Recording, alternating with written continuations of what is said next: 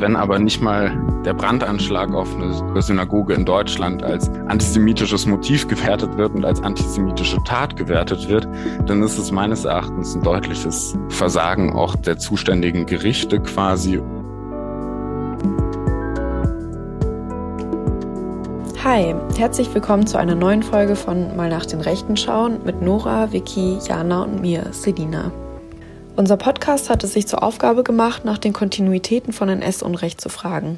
Was meint der Begriff der Kontinuität, wenn wir von Antisemitismus sprechen? Antisemitismus gibt es nicht erst seit 1933, das ist klar. Die Kontinuität von Antisemitismus zu betrachten und zu untersuchen, heißt also nicht nur danach zu fragen, was vor und nach 1945 passiert ist. Es bedeutet auch, Antisemitismus als in der Geschichte gewachsene Ideologie zu sehen, die sich in jeder Zeit in unterschiedlicher Erscheinung zeigt.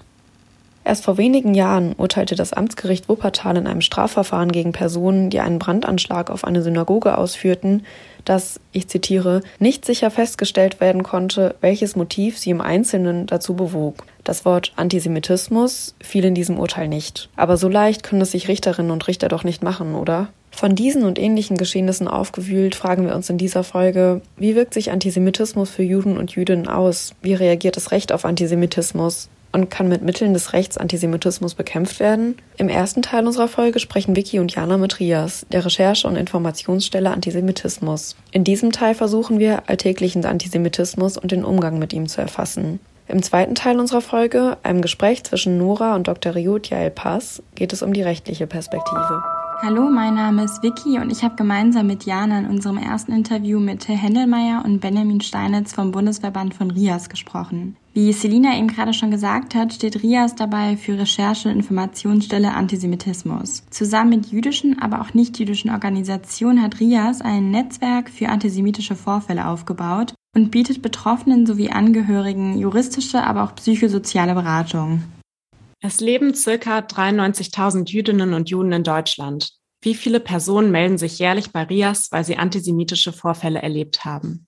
Wir können seit mehreren Jahren feststellen, dass wir da, wo wir über mehrere Jahre vor Ort Meldenetzwerke etabliert haben, das ist zum Beispiel in Berlin, ein Schnitt von durchschnittlich drei Fällen, antisemitischen Vorfällen am Tag haben. Also das pendelt sich so ein. Seit 2017 ist das ungefähr so, dass wir in den letzten vier Jahren in Berlin diese Anzahl festgestellt haben.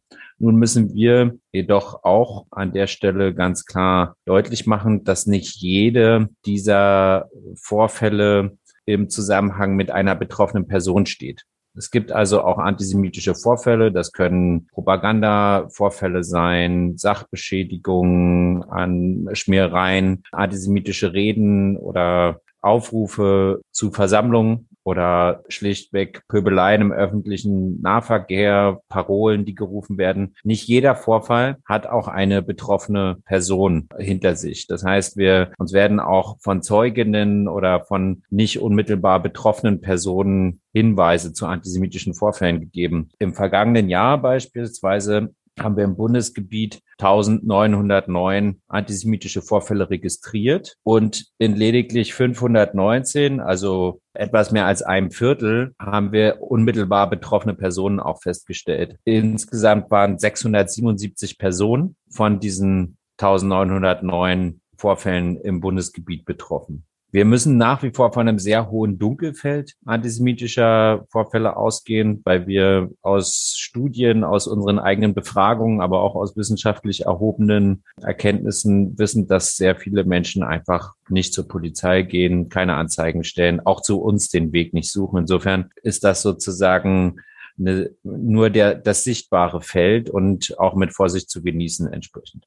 Und was passiert mit den Meldungen bei RIAS? Also welche Schritte werden dann von Ihnen eingeleitet? Genau, wir verfolgen einen sogenannten betroffenen orientierten Ansatz der Bearbeitung. Das heißt, wir sind zum einen dafür da, erstmal über die Webseite in der Regel diese Meldungen entgegenzunehmen. Die können anonym erfolgen, die können wie, was die Menschen da halt für eine Kontaktmöglichkeit angeben wollen. Wir brauchen eine Kontaktmöglichkeit, das ist wichtig, um die Vorfälle für uns nachvollziehbar zu machen, zu verifizieren, den Ablauf zu plausibilisieren. Das heißt, jede Person, die uns kontaktiert, egal ob Betroffene oder Zeugin, wird von uns dann auch kontaktiert, um äh, weitere Rückfragen zu stellen. Das ist der eine Umgang. Also das ist quasi so ein bisschen der Bereich der Erfassung und systematischen Dokumentation, auch der Systematisierung nach bestimmten inhaltlichen Gesichtspunkten. Was ist da passiert? Wie kann man das einordnen? An welchen Tatorten fand das statt? Wer war beteiligt? Gab es Zeugen etc.? Und dann gibt es natürlich den ganzen Anteil dieser Kommunikation, der sich direkt auf die Unterstützung von Betroffenen bezieht. Also viele Betroffene sind erstmal mit der Situation, mit der Erfahrung alleine und wissen gar nicht genau, was jetzt zu tun ist. Wir haben ein dichtes Netzwerk von Unterstützungs Angeboten nicht aufgebaut, sondern letztendlich bestehende Strukturen zivilgesellschaftlicher Unterstützungsangebote, professionelle Opferberatung, so psychosoziale Beratung, juristische Unterstützung, Entschädigungsanspruchsregelungen ähm, etc. Das haben wir quasi so systematisiert für uns, dass wir jede Person, die sich an uns wendet, relativ passgenau bei Bedarf dann auch Unterstützung anbieten können. In der Diskussion sprechen viele VertreterInnen von einem Anstieg antisemitischer Übergriffe in den letzten Jahren. Können Sie das bestätigen? Ich sage mal so, mein Pressereferent hat neulich gesagt, Antisemitismus funktioniert in der Öffentlichkeit nicht ohne das Wort Anstieg. Also das ist, das ist, muss man sehr differenziert betrachten. Wir würden sagen, dass es auf mehreren Ebenen, auf Basis unserer eigenen Erhebung, aber auch auf Basis der polizeilichen Erfassung in den vergangenen Jahren eine Zunahme gab. Die ist aber sozusagen auch ein Stück weit zu relativieren, als dass unsere Vermutung ist, dass es bestimmte Situationen gibt, in denen sich antisemitische Vorfälle wahrscheinlicher ereignen, in denen also antisemitische Einstellungen von Personen auch zu Handlungen führen. Das kann zum Beispiel wir nennen das eine Gelegenheitsstruktur, der Umgang mit der Covid-19-Pandemie sein. Im Kontext der Proteste gegen die staatlichen Maßnahmen zu Covid-19, also gegen die Pandemie, wurde vielfach die Shoah beziehungsweise die, die Verbrechen der Nationalsozialisten insofern bagatellisiert, als dass Gegner der staatlichen Maßnahmen sich sogenannte Judensterne auf die Arme binden, wo dann eben nicht Jude drin steht, sondern ungeimpft. Oder Leute sind auf Demonstrationen in KZ-Uniformen erschienen. Ja? Das heißt, man, die, die, die Menschen, die die Maßnahmen, die staatlichen Maßnahmen ablehnen, inszenieren sich selbst als Opfer und nutzen dafür die größtmögliche Relation, nämlich sie setzen sich als Verfolgte des Nationalsozialismus gleich. Und, und das ist für uns nicht nur aus einer wissenschaftlichen Perspektive ganz klar eine, eine, Relativierung und Trivialisierung der nationalsozialistischen Verbrechen, sondern ist natürlich für Juden und Jüdinnen, insbesondere in Deutschland, sehr, sehr schmerzhaft zu sehen, dass hier so die Erfahrungen einer Gesellschaft im schlimmsten Menschheitsverbrechen der Geschichte quasi mit den staatlichen Maßnahmen zur Eindämmung einer Pandemie gleichgesetzt werden. Das ist zum Beispiel eine Form, wo wir sagen, hier haben sich in den letzten 18 Monaten derartig bestimmte Muster der Sprache, der Artikulation von Ablehnung der Maßnahmen entwickelt, dass aus unserer Sicht nach dieser Pandemie und diese Entwicklung wird sich aus unserer Sicht nie wieder zurückdrehen, sondern da, da bleibt immer was. Insofern wirkt jeder dieser Anlässe wie eine starke Zunahme. Wie viele der Betroffenen entscheiden sich dann letzten Endes für eine Anzeige? Die Frage, wie viele Betroffene tatsächlich zu einer Anzeige greifen, ist auch gar nicht so einfach in relativen Zahlen zu beantworten, weil wir auch das Dunkelfeld trotz unseres Meldenetzwerks auch nicht vollkommen kennen natürlich. Aber wir können auf jeden Fall näherungsweise die Frage beantworten, indem wir uns zum Beispiel äh, Studien anschauen von der EU Agency for Fundamental Rights. Die haben 2018 einen Bericht veröffentlicht, wo es darum ging, dass Jüdinnen und Juden in ganz Europa äh, befragt wurden, quasi unter anderem auch in Deutschland. Und dort haben 79 Prozent der befragten Jüdinnen und Juden in Deutschland angegeben, dass sie den schwersten antisemitischen Vorfall der letzten zwölf Monate nicht angezeigt haben. was im Umkehrschluss bedeutet, dass nur 21 Prozent eine Anzeige gemacht haben. Und die Hauptgründe, die für so eine Nichtanzeige gegeben wurden, sind zum Beispiel sowas wie, dass eine Anzeige oft nichts geändert hätte, also dass so eine Vorstellung davon entsteht, dass das ohnehin nichts bewirken würde. Aber Betroffene wollen auch oft einfach einen schnellen Abschluss des Erlebten haben und wollen das hinter sich lassen. Vor dem Hintergrund der geringen Erfolgsaussichten will man das dann einfach schnell vergessen. Zum anderen äh, gibt es so ein Gefühl, dass man nicht genug Beweise für einen Vorfall hätte oder ein Vorfall nicht ernst genug sei, um ihn wirklich anzuzeigen. Aber es gibt auch ganz konkret einfach die Befürchtung davor, dass negative Auswirkungen sich zeitigen könnten durch eine Anzeige. Also zum Beispiel im Normalfall, die anzeigende Person muss ihren Namen und ihre Adresse angeben, ähm, was auch bedeutet, dass der Angeklagte dann diese Daten zur Verfügung hat. Deswegen gibt es bei RIAS auch den sogenannten kleinen Opferschutz, also dass wir äh, anbieten, unsere eigene Adresse angeben zu können. Und das ist besonders erschreckend in, in dem Kontext, in dem wir uns jetzt heute unterhalten. Es gibt auch einfach ein mangelndes Vertrauen in die Polizei und in die Justiz, vor allem äh, vor dem Hintergrund von Erfahrungen von sekundärer Viktimisierung, also dass der antisemitische Gehalt von Vorfällen oftmals von Beamtinnen abgesprochen wird, also dass es äh, darum geht, eine Beleidigung sei ja nur eine Beleidigung gewesen und kein antisemitischer Vorfall. Das wird äh, Betroffenen oftmals vorgeworfen oder dass eben äh, Vorfälle einfach bagatellisiert werden als Jugendstreich quasi und man das ja nicht so ernst nehmen solle und das äh, einfach wieder vergessen solle. Aber auch, dass tatsächlich Betroffenen einfach so eine Schuld beziehungsweise zumindest eine Mitschuld an den Vorfällen gegeben wird. Also dass so eine Vorstellung darüber gängig ist bei PolizistInnen, eine Kippa wäre eine Provokation, öffentlich sichtbar eine Kippa zu tragen wäre eine Provokation und dann äh, könne ja damit rechnen.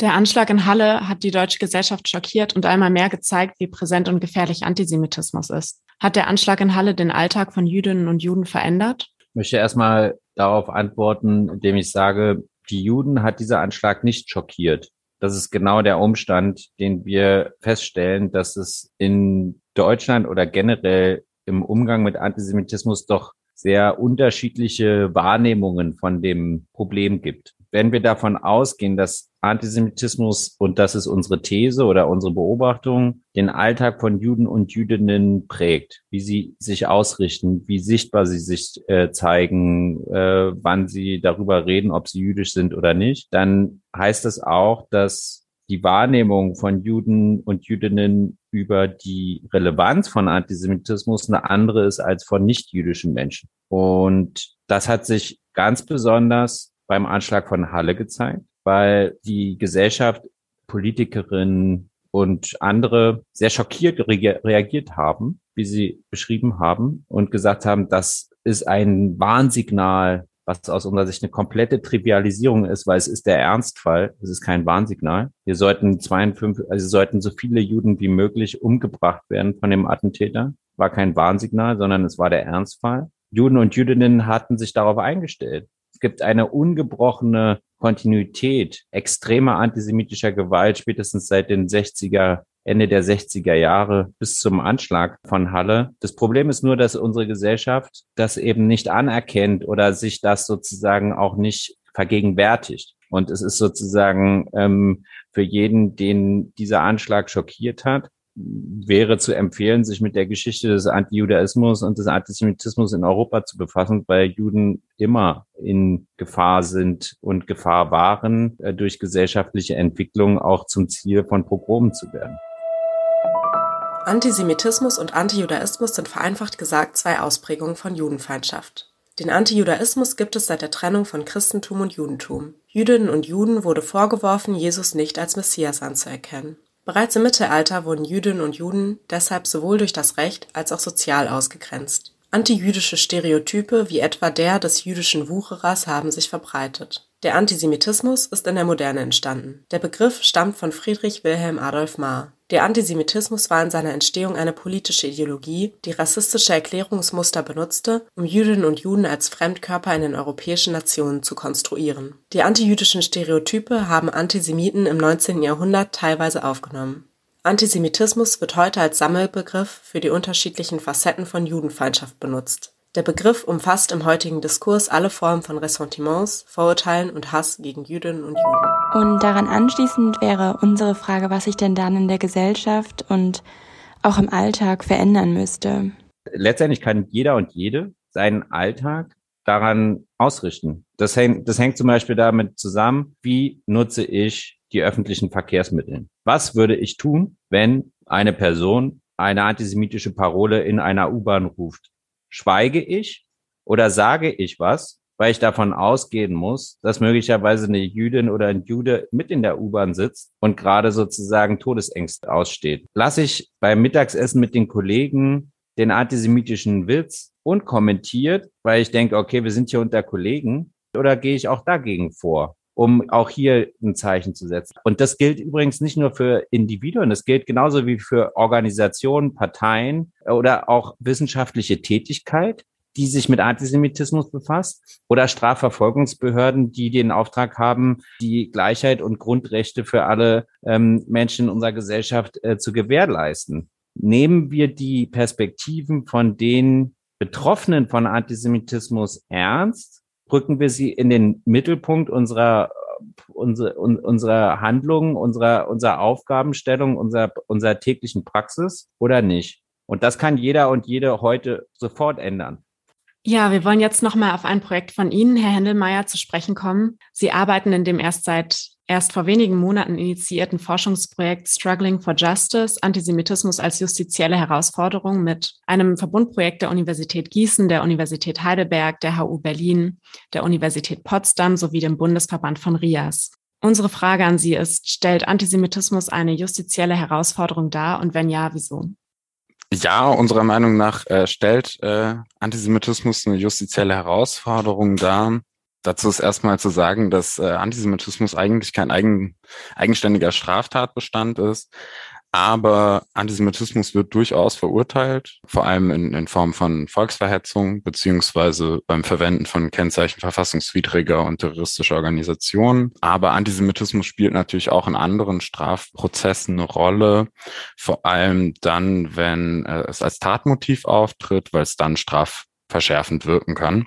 Hm, das große Problem aber äh, am Antisemitismus in, in Gerichtsurteilen ist, dass es einfach keine feststehende Legaldefinition von Antisemitismus gibt, was immer wieder dazu führt, dass es aus der Perspektive von Betroffenen zu krassen Fehlurteilen bei Gerichten kommt. Ein herausragendes Beispiel da ist zum Beispiel das Urteil des Amtsgerichts Wuppertal von 2014. Da wurde eine versuchte schwere Brandstiftung der Synagoge in Wuppertal verhandelt Drei junge Palästinenser haben damals versucht, mit Molotow-Cocktails die örtliche Synagoge in Brand zu stecken, was glücklicherweise gescheitert ist. Aber das Gericht konnte kein antisemitisches Tatmotiv feststellen bei diesem Vorfall. Und das damit begründet, dass man nicht vollkommen ausschließen könne, dass nicht auch rein politische Motive hinter dem äh, hinter der Tatbegehung stehen würden. Also die drei Täter haben laut auch laut eigener Aussage quasi Aufmerksamkeit auf den israelisch-palästinensischen Konflikt äh, lenken wollen und haben deswegen quasi diese Synagoge versucht in Brand zu stecken. Äh, wenn aber nicht mal der Brandanschlag auf eine Synagoge in Deutschland als antisemitisches Motiv gewertet wird und als antisemitische Tat gewertet wird, dann ist es meines Erachtens ein deutliches Versagen auch der zuständigen Gerichte quasi und diese Fehlurteile haben auch eine sehr große Signalwirkung auf Betroffene oftmals. Also was uns in unseren Befragungen zum Beispiel oder wenn wir in direkten Kontakt mit Betroffenen stehen, oftmals herangetragen ist, ist tatsächlich, dass dieses Urteil, das 2014 war, also schon sieben Jahre her, immer noch eine ganz, ganz starke Wirkung entfaltet und Betroffene immer noch davon erzählen, okay, wenn selbst das nicht als Antisemitismus erkannt wurde, warum soll ich meinen Vorfall überhaupt anzeigen. Das bringt ja nicht. Und genau diese Wahrnehmung quasi ist natürlich total berechtigt vor diesem Hintergrund, aber de genau deswegen muss sich auch äh, da was ändern und äh, diese justizielle Herausforderung irgendwie erfolgreich bearbeitet werden. Ziel des Projektes Struggling for Justice ist es, Handlungsoptionen für die Justiz zu entwickeln. Und was könnten wir uns genau unter solchen Handlungsoptionen ähm, vorstellen? Also wie könnten solche Handlungsoptionen für die Justiz genau aussehen? Was das ganz konkret bedeutet, heißt einfach zum Beispiel, dass wir im Rahmen dieses Projekts auch äh, Weiterbildungsmaßnahmen entwickeln, die äh, JuristInnen, RichterInnen, äh, Staatsanwältinnen, aber auch RechtsreferendarInnen sensibilisieren sollen für das Thema und auch eine Ergebnisvermittlung quasi bewirken sollen, also dass die Forschungsergebnisse, die wir aber erarbeiten werden, äh, auch dort wieder äh, ihren Widerhall finden, aber auch, dass wir JuristInnen quasi so die, den sicheren Umgang mit der IRA-Arbeitsdefinition von Antisemitismus an die Hand geben können, damit einfach Antisemitismus in Zukunft zielsicher erkannt, benannt und auch verurteilt werden kann. Die IRA-Antisemitismus-Definition ist keine rechtsverbindliche Definition. Das heißt, sie ist nicht gesetzlich vorgeschrieben. Sie wird aber als sogenannte Arbeitsdefinition als Abgrenzungs- und Handlungshilfe verwendet. IRA ist eine Abkürzung und steht in der deutschen Übersetzung für die Internationale Allianz zum Holocaust-Gedenken. Das Gremium hat die Definition 2016 verabschiedet. Die IRA-Definition lautet, Antisemitismus ist eine bestimmte Wahrnehmung von Juden, die sich als Hass gegenüber Juden ausdrücken kann. Der Antisemitismus richtet sich in Wort oder Tat gegen jüdische oder nichtjüdische Einzelpersonen und oder deren Eigentum sowie gegen jüdische Gemeindeninstitutionen oder religiöse Einrichtungen. Ziel der Definition ist es, Antisemitismus differenzierter zu erfassen und auch Formen des Israel-Hasses als Antisemitismus zu erkennen. Deswegen finden sich neben dem Definitionstext noch Anwendungsbeispiele. Diese Beispiele führten zu einer Kontroverse. Einige WissenschaftlerInnen kritisierten die Anwendungsbeispiele als zu weit und als Eingrenzung der Meinungsfreiheit. Als Gegenreaktion haben sie die sogenannte Jerusalemer Erklärung verfasst. Diese lautet Antisemitismus ist Diskriminierung, Vorurteil, Feindseligkeit oder Gewalt gegen Jüdinnen und Juden als Jüdinnen und Juden oder jüdische Einrichtungen als jüdische. Wenn ihr mehr dazu erfahren wollt, schaut in die Show Notes. Welche Forderungen nehmen Sie darüber hinaus denn von den Betroffenen, die sich an Sie wenden, wahr? Also so, so Forderungen, die immer wieder aufkommen, sind halt zum Beispiel, dass es mehr Bildungsarbeit bedarf, aber auch einfach wird auf sowas eingefordert, wie dass es halt direkte Opferberatungsstellen gibt und die gibt es schon quasi, aber die sollten weiter ausgebaut werden und stetiger unterstützt werden. OFEC macht das zum Beispiel im Bundesgebiet, aber auch das Projekt Reach Out in Berlin. Dann geht es einfach auch ganz oft darum, dass PolizistInnen und JuristInnen äh, sensibilisiert werden sollten für das Thema, also dass die Probleme und Perspektiven von Betroffenen ernst genommen werden, dass es eben nicht zu so einer sekundären Viktimisierung kommt. Aber so die Forderung, die am meisten an uns herangetragen wird, ist eigentlich, dass es eine schnelle Bearbeitung der Fälle durch durch die Polizei bedarf und dass eben Probleme ernst genommen werden und nicht auf die leichte Schulter genommen werden. Aber ab, abseits von juristischer Verfolgung antisemitischer Straftaten und der bildungsorientierten Prävention geht es auch bei der Antisemitismusprävention meines Erachtens auch manchmal ganz banal einfach um Sicherheitsinfrastrukturen, die zu schaffen sind, damit jüdisches Leben in Deutschland geschützt werden kann. Ein Problem ist also eine fehlende rechtsverbindliche Definition von Antisemitismus. Ob es daneben aber noch andere Gründe gibt, warum Gerichte antisemitische Straftaten nicht als solche erkennen, habe ich unsere nächste Gesprächspartnerin Dr. Reut Jael-Paas gefragt. Sie hat sich in unterschiedlichen Publikationen mit der Rolle von jüdischen Wissenschaftlern, dem Völkerrecht und dem Zusammenhang von Antisemitismus und Recht beschäftigt. Und aktuell untersucht sie mit ihrem Team in Gießen in einer rechtsvergleichenden Studie die Reaktion der Justiz auf Antisemitismus in vier europäischen Ländern. Zunächst habe ich sie aber gefragt, worum es in ihrem ersten Buch ging. Ähm, das heißt A Gateway Between a Distant God and a Cool World, The Contribution of Jewish German Scholars to International Law. 1925 in Berlin oder bis um 1930 in Berlin waren 25 Prozent äh, Juristen ähm, so von jüdisch, äh, ja, jüdische ähm, Wurzeln oder das, das, ist auch so lustig, dass die Deutschen sowas sagen, aber die waren einfach Juden. Ja, Leute haben nicht wirklich Wurzeln, wir haben so Beine, aber irgendwie, ja, ähm, die hatten jüdische Wurzeln oder jüdische Herkunft. Und das ist so unglaublich zu denken, wenn man auch noch dazu weiß, dass die Deutsche oder nicht-jüdische Deutsche haben sehr viel gemacht, das zu vermeiden. So die, die Juden ähm, konnten nicht wirklich ähm, Jura studieren, die konnten vielleicht bis zum ersten Staatsexamen äh, weitermachen, aber dann kam es zu einem Halt und dann mussten die was anderes tun und es war immer hin und her und niemand konnte wirklich wissen, werde ich als Jude, äh, was weiß ich, im, am Anfang des 20. Jahrhunderts mein Studium fertig machen können. Die, diese Hindernisse, die du gerade mhm. schon benannt hast, ob, über die trotzdem sehr viele Gelehrte und ja auch nicht nur Professoren, sondern ja auch ganz viele Anwälte sich dann trotzdem irgendwie drüber, also die überwinden konnten und im Ende sehr wichtige, gerade für die Weimarer Zeit, ja. im Juristen waren. Lass uns über diese Hindernisse nochmal sprechen. In deinem Aufsatz Legalizing Antisemitism mhm.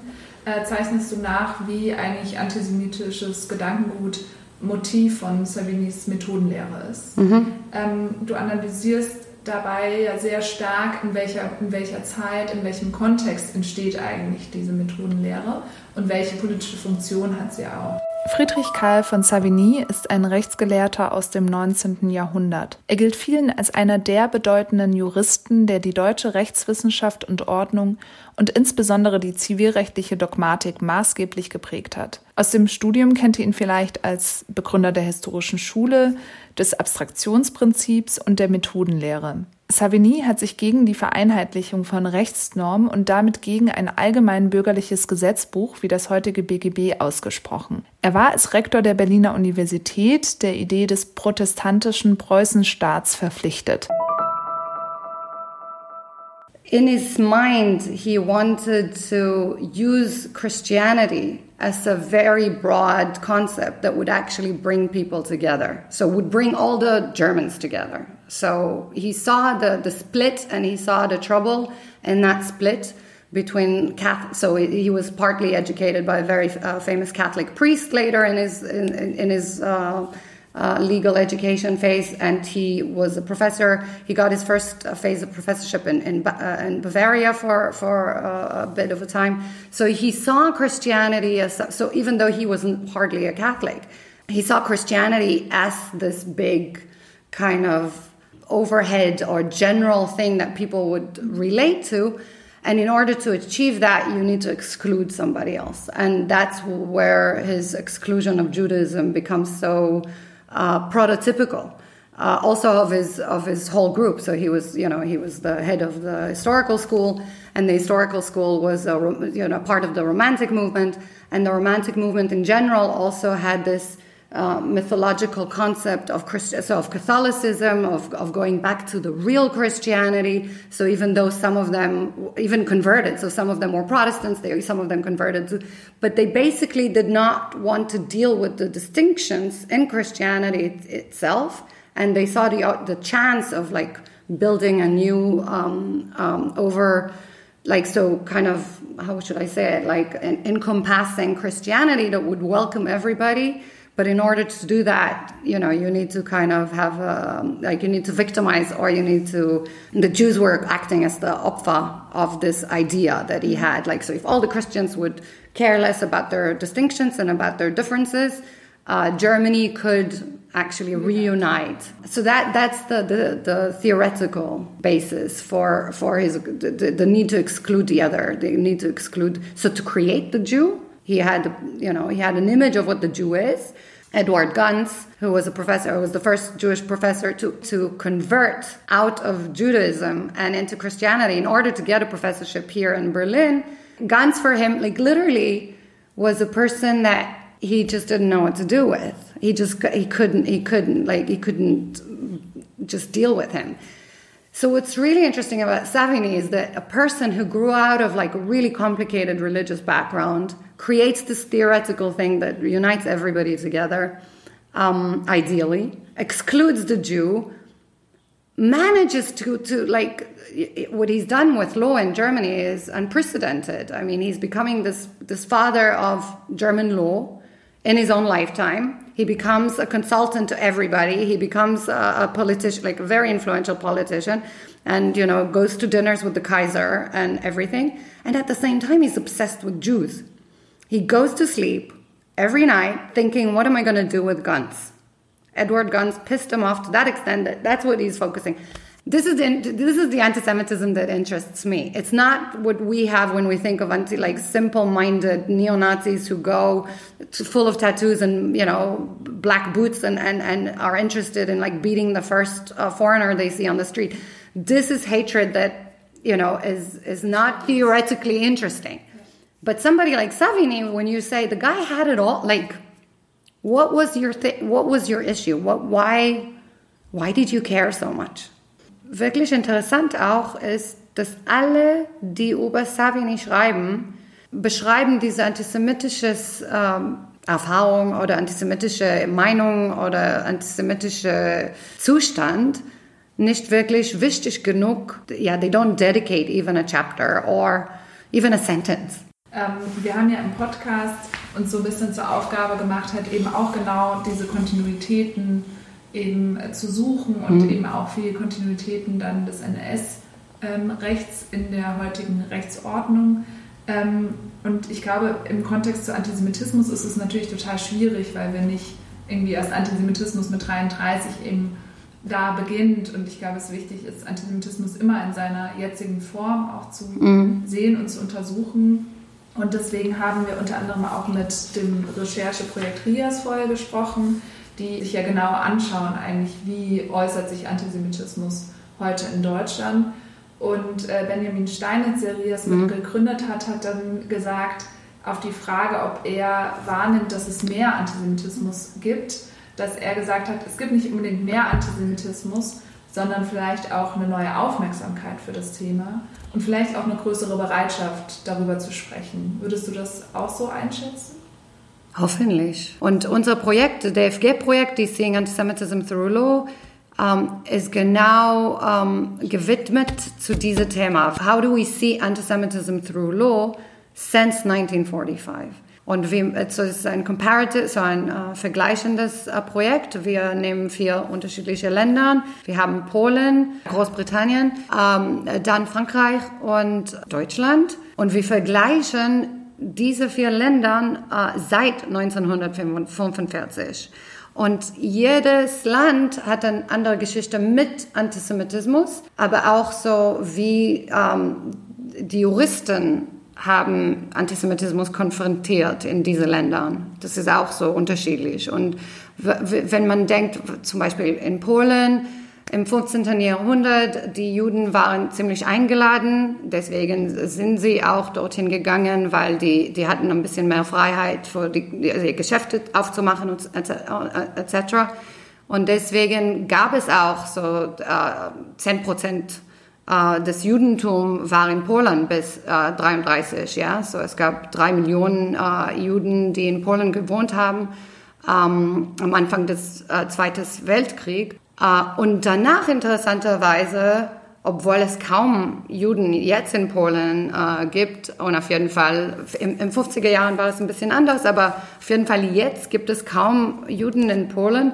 Und fast 60 Prozent meinten ähm, heute, so vor drei Jahren, dass äh, Juden haben viel zu viel Macht im Finanz, äh, im, in der Weltfinanz ähm, und die kontrollieren alles. Und ich meine, die hatten so ein paar ähm, Sätze irgendwie benutzt, äh, einfach so diese mythologic, a mythological uh, role of the Jew um, behauptet. Und fast 60 Prozent meinten, ja, das ist so immer noch, obwohl es kaum Juden in Polen jetzt gibt. So, das ist auch interessant zu sehen, wie, wie kann man das begreifen heutzutage in juristischer äh, Art und Weise? Oder gibt es was? Oder gibt es was äh, für uns zu sehen und auch lernen? Ja. Und ähm, in, in, Frankreich ist es auch ähnlich. Dass es gibt sehr, also eine ganz andere Geschichte mit Judentum, aber auch mit Antisemitismus und the postcolonial ähm, Turn in, in Frankreich zu, heutzutage hat auch einen großen Einfluss über wie Antisemitismus und wie Juden slash Israel ähm, äh, sind, betrachtet sind. Und ja, natürlich in Deutschland, es gibt auch zwei Geschichten zu erzählen, weil es gibt Ostdeutschland und äh, Westdeutschland. Ähm, wie haben die beide Teilen dieses heutzutage ein Land äh, haben die dieses Thema irgendwie ähm, ähm, bearbeitet, ob die das gemacht haben oder nicht. Wir haben zum Beispiel bemerkt, wir machen, wir sind in der ersten Phase unserer Recherche jetzt und wir machen die ersten Jahre, so die ersten zehn Jahre, the first decade. So uh, 1945 bis 1955. Es ist interessant auch zu sehen, wie, wie uh, Richtern oder Anwälte uh, oder wie im, im Gerichtsprozessen Juden schon benannt sind weil die nutzen zum Beispiel, niemand redet über Antisemitismus, aber wie, wie dieses Thema äh, rauskommt überhaupt, ist Kannst total interessant. Wie ist benannt? Also Direkt nach dem Kriegszeit, wir haben unterschiedliche Fälle äh, mit ähm, so Reparation Money, so an, an Restitution, so ähm, wie die Gerichte das erklären zum Beispiel Jemand hat ähm, eine Wohnung gehabt. Diese Wohnung ist von der Nachbar äh, übernommen. Der, der Jude der oder der Überlebte wollte dass die, diese Wohnung zurückbekommen. Es ist also, die reden über diese, diese das ist so ein, ein Beispiel, aber die reden über dieses Fall, ohne äh, zu sagen, der Überlebte war auch Jude oder Antisemitismus war ein Teil davon. Das ist nie so direkt gesagt. Aber irgendwie alle wissen das. Oft gab es also gar keinen Raum im Gerichtssaal in den 50er Jahren, Antisemitismus als solchen zu benennen. Wurden anstatt dass über Juden und Jüdinnen gesprochen wurde, wurden andere Codewörter benutzt. Und wir wollten nochmal genau wissen, welches Ziel das Projekt Seeing Antisemitism Through Law an der Universität Gießen verfolgt. Unser erster und wichtigster Ziel ist einfach eine Datenbank zu kreieren. So ganz, ganz einfach. Wie wir wollen gar, gar keine große Theorie herausfinden oder alles verstehen zu können. Das ist nicht unser Ziel. Das Ziel ist einfach eine Geschichte zu erzählen, ein so court, so court story to, to, to, to narrate or to give the basic facts of what happened in which court. Und das war es. So, die Idee für uns ist einfach mehr Informationen äh, ähm, zu haben und zu, verte so, zu verteilen. Und wenn du oder ich oder irgendwelche Person ein, äh, in einem Fall oder in einem Gericht sitzt, einen Tag, und als Richterin wirst du auch äh, wissen wollen, wie kann ich das machen? Soll ich das überhaupt machen? Wie kann ich diese Urteil oder irgendwelche ähm, ähm, äh, Fall jetzt lösen? Die meisten heutzutage, auf jeden Fall in Deutschland, die meisten ähm, äh, Juristen wollen damit gar nichts zu tun. So, die, die wissen schon, okay, Antisemitismus ist einfach zu kompliziert, es bringt zu viele politische Meinungen, es, es ist einfach so ein äh, Hot Potato, wir wollen dann damit gar nichts zu tun, lass uns das irgendwie auf die Seite legen. Das ist irgendwie, was, was spürt man heute, wenn man über dieses Thema ähm, recherchiert und, und, und äh, mehr wissen will. Und die Idee hier ist, dass du als Juristin oder als Richterin einen Tag, ähm, du wirst auch denken, aber vielleicht kann ich doch was sagen, vielleicht kann ich doch was tun, vielleicht gibt es was draußen, wo ich so, so eine Databank finden kann, um zu sehen, was in der Vergangenheit Leute wie ich oder ähm, Richter wie ich, was, was hatten die damals gemacht? Also eure Arbeit ist wichtig für die Praxis, die Praxis auf jeden Fall. Um zu sehen, irgendwie welche Urteile, in welchem Kontext hat Antisemitismus vielleicht schon mal eine Rolle gespielt, wie sind Richterinnen, Richter damit umgegangen. Aber es ist ja eigentlich auch eine gute Forschungsvorlage, oder? Also einfach eine Datenlage erstmal zu schaffen, um vielleicht auch Lücken in der Auseinandersetzung, in der Forschung zum Thema Antisemitismus ja. zu füllen. Und unser Ziel ist einfach, damit anzufangen, so ein bisschen so, to give hints, ja, to give a little bit more. Es reicht nicht, wenn man einfach ein Jurist ist. Man muss wirklich diese uh, Sensibility auch zu haben über was, was kann Antisemitismus sein. So, man, man weiß, ich meine, Antisemitis, Antisemitismus ist, ist ganz fein. Du hast beschrieben, um wirklich an diese Urteile zu kommen, nutzt ihr bestimmte Codewörter. Ja. Jetzt ist ja trotzdem die Frage, wie clustert ihr die oder wie ordnet ihr dann tatsächlich die Sachen ein? Also mit welcher Definition von Antisemitismus arbeitet ihr in dem Projekt? Mhm. Es ist, es ist eine gute Frage, weil äh, das zweite Ziel unser Projekt ist, so die erste Ziel ist wirklich so eine Datenbank zu bauen und das zweite Ziel ist natürlich, es geht zurück zum Kontext. Ich meine, wenn wir einen Fall oder einen Prozess lesen, ohne das Ganze zur äh, Kontextualisierung verlieren wir alles. Auf jeden Fall mit Antisemitismus oder alle Formen von Diskriminierung. Ohne Kontext bedeutet es gar nicht. Ähm, du kannst sagen, warum bist du beleidigt, wenn man sagt, äh, du Jude. Und natürlich, du Jude ist einfach ein Wort. Ich meine, Jude ist einfach ein Wort. Aber wenn man das äh, äh, kontextualisiert, siehst du, dass es gar nicht einfach so ein Wort. Es ist eigentlich ein Schimpfwort. Ja, so unser Projekt ist erstmal diese Codewords zu finden, auch diese, diese Datenbank auszufu so, ausfüllen. Und dann müssen wir das, ohne Kontext bedeutet das gar nicht. So, wir müssen das bauen irgendwie. Unser Ziel ist, äh, Antisemitismus äh, klarer zu machen im äh, juristischen Begriffen, natürlich. Ja, aber das ist, ich meine, ohne Kontext, so die Idee ist nicht nur Code Words, but it's really to tell each case to its own um, with a context. Because really, without the context, the, the victim doesn't make a difference and uh, antisemitism loses all its ground. Es gibt ja schon irgendwie ähm, das Bedürfnis nach einer rechtsverbindlichen Arbeitsdefinition mhm. oder ja, genau. einer rechtsverbindlichen. Antisemitismusdefinition. Gleichzeitig ist es ja historisch und sozialwissenschaftlich total umstritten Definition. Und es gibt ja auch nicht den Antisemitismus, sondern es gibt Wenn, unterschiedliche Formen von hm, Antisemitismus. Genau. Wie lässt sich aber dieser Konflikt auflösen? Also das einerseits das Bedürfnis danach Mhm. und vielleicht das anzubieten und gleichzeitig aber die Komplexität davon nicht unter den Tisch fallen zu lassen. Sehr gute Frage und sehr interessant auf jeden Fall in Deutschland. So, ja, ich meine, du musst das auch, die IRA Definition im Kopf haben und und auch der Jerusalem Declaration, so der, der letztens ähm, Versuch oder der später Versuch, ähm, der Antisemitismus zu definieren. Ich denke, alle Formen von äh, Diskriminierung sind schwierig äh, zu definieren.